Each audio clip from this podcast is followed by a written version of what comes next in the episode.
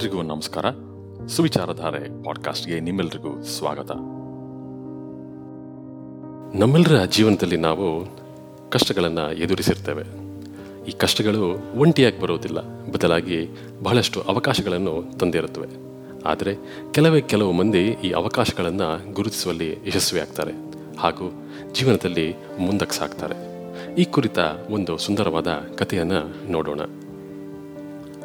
ಒಂದರೊಂದು ಕಾಲದಲ್ಲಿ ಒಬ್ಬ ರಾಜ ಹಾಗೂ ಆತನ ಸಂಗಡಿಗರು ಒಂದು ಹಳ್ಳಿ ದಾರಿಯಲ್ಲಿ ದೊಡ್ಡ ಬಂಡೆಗಳನ್ನು ಅಡ್ಡಕ್ಕಿಟ್ಟು ಪಕ್ಕದ ಪೊದೆಯಲ್ಲಿ ಜನ ಏನು ಮಾಡ್ತಾರೆ ನೋಡೋಣ ಅಂತ ಕಾದು ಕೂತ್ಕೊಳ್ತಾರೆ.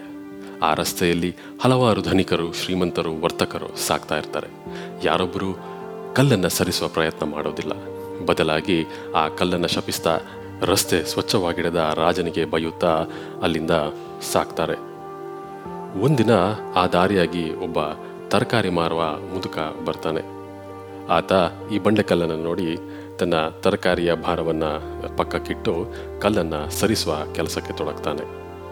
ಮೊದಮೊದಲು ಆ ಭಾರವಾದ ಕಲ್ಲು ಕೊಂಚವೂ ಮೆಸುಕಾಡುವುದಿಲ್ಲ. ಆದರೂ ಈ ಮುದುಕ ತನ್ನ ಪ್ರಯತ್ನ ಬಿಡುವುದಿಲ್ಲ. ತನ್ನ ಶಕ್ತಿಯನ್ನೆಲ್ಲ ಹಾಕಿ ಆ ಕಲ್ಲನ್ನು ದೂಡಲಿಕ್ಕೆ ತೊಡಗ್ತಾನೆ. ಕಲ್ಲು ನಿಧಾನವಾಗಿ ತನ್ನ ಸ್ಥಾನ ಬದಲಿಸುತ್ತೆ. ಹಾಗೂ ಆ ಮುದುಕ ಆ ಕಲ್ಲನ್ನು ರಸ್ತೆಯ ಪಕ್ಕಕ್ಕೆ ಸರಿಸ್ತಾನೆ. ಕಲ್ಲನ್ನು ಸರಿಸಿದ ಬಳಿಕ ಆ ಮುದುಕ ತನ್ನ ತರಕಾರಿಯ ಬುಟ್ಟಿಯನ್ನು ತೆಗೆದುಕೊಳ್ಳೋಣ ಅಂತ ಹಿಂದಕ್ಕೆ ಹೋಗ್ತಾನೆ. ಅದರಲ್ಲಿ ಅವನಿಗೆ ಒಂದು ಚಿಕ್ಕ ಚೀಲ ಕಾಣಿಸುತ್ತೆ. ಆ ಚೀಲದ ತುಂಬ ಚಿನ್ನದ ನಾಣ್ಯ ಇರುತ್ತೆ ಹಾಗೂ ಅದರಲ್ಲೊಂದು ಪತ್ರ ಇರುತ್ತೆ ರಾಜನಿಂದ. ಈ ಕಲ್ಲನ್ನು ಸರಿಸಿದವರಿಗೆ ಈ ಚಿನ್ನದ ನಾಣ್ಯ ಸೇರುತ್ತೆ ಅಂತ ಆ ಪತ್ರದಲ್ಲಿ ಬರೆದಿರುತ್ತೆ. ನಮ್ಮ ಜೀವನದಲ್ಲಿ ಎದುರಾಗುವ ಕಷ್ಟಗಳು, ತೊಂದರೆಗಳು ನಮಗೆ ಅವಕಾಶಗಳನ್ನು ಕೊಟ್ಟಿರುತ್ತವೆ. ನಮ್ಮನ್ನು ತಿದ್ದಿಕೊಳ್ಳಲು, ನಮ್ಮನ್ನು ಉತ್ತಮ ರೀತಿಯಲ್ಲಿ ಬೆಳೆಸಿಕೊಳ್ಳಲು ಆ ಅವಕಾಶಗಳು ಸಹಕಾರಿಯಾಗುತ್ತವೆ. ಸೋಮಾರಿಗಳು ಈ ಅವಕಾಶಗಳನ್ನು ಹುಡುಕುವುದರಲ್ಲಿ ಸೋಲ್ತಾರೆ ಹಾಗೂ ಆ ತೊಂದರೆಗಳನ್ನು ಶಪಿಸ್ತಾ ಕಾಲಹರಣ ಮಾಡ್ತಾರೆ.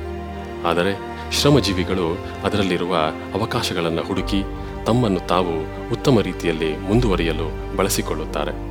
ಹಾಗೂ ಸಮಸ್ಯೆಯನ್ನು ನಿವಾರಿಸಿಕೊಳ್ಳುವಲ್ಲಿ ಕಾರ್ಯಮಗ್ನರಾಗ್ತಾರೆ. ಹಾಗಾಗಿ ಎಲ್ಲ ಸಮಸ್ಯೆಗಳಲ್ಲೂ ಒಂದು ಉತ್ತಮವಾದ ಅವಕಾಶಗಳನ್ನು ಹುಡುಕೋಣ ಹಾಗೂ ನಮ್ಮನ್ನು ನಾವು ತಿದ್ದಿಕೊಂಡು ಮುನ್ನಡೆಯೋಣ.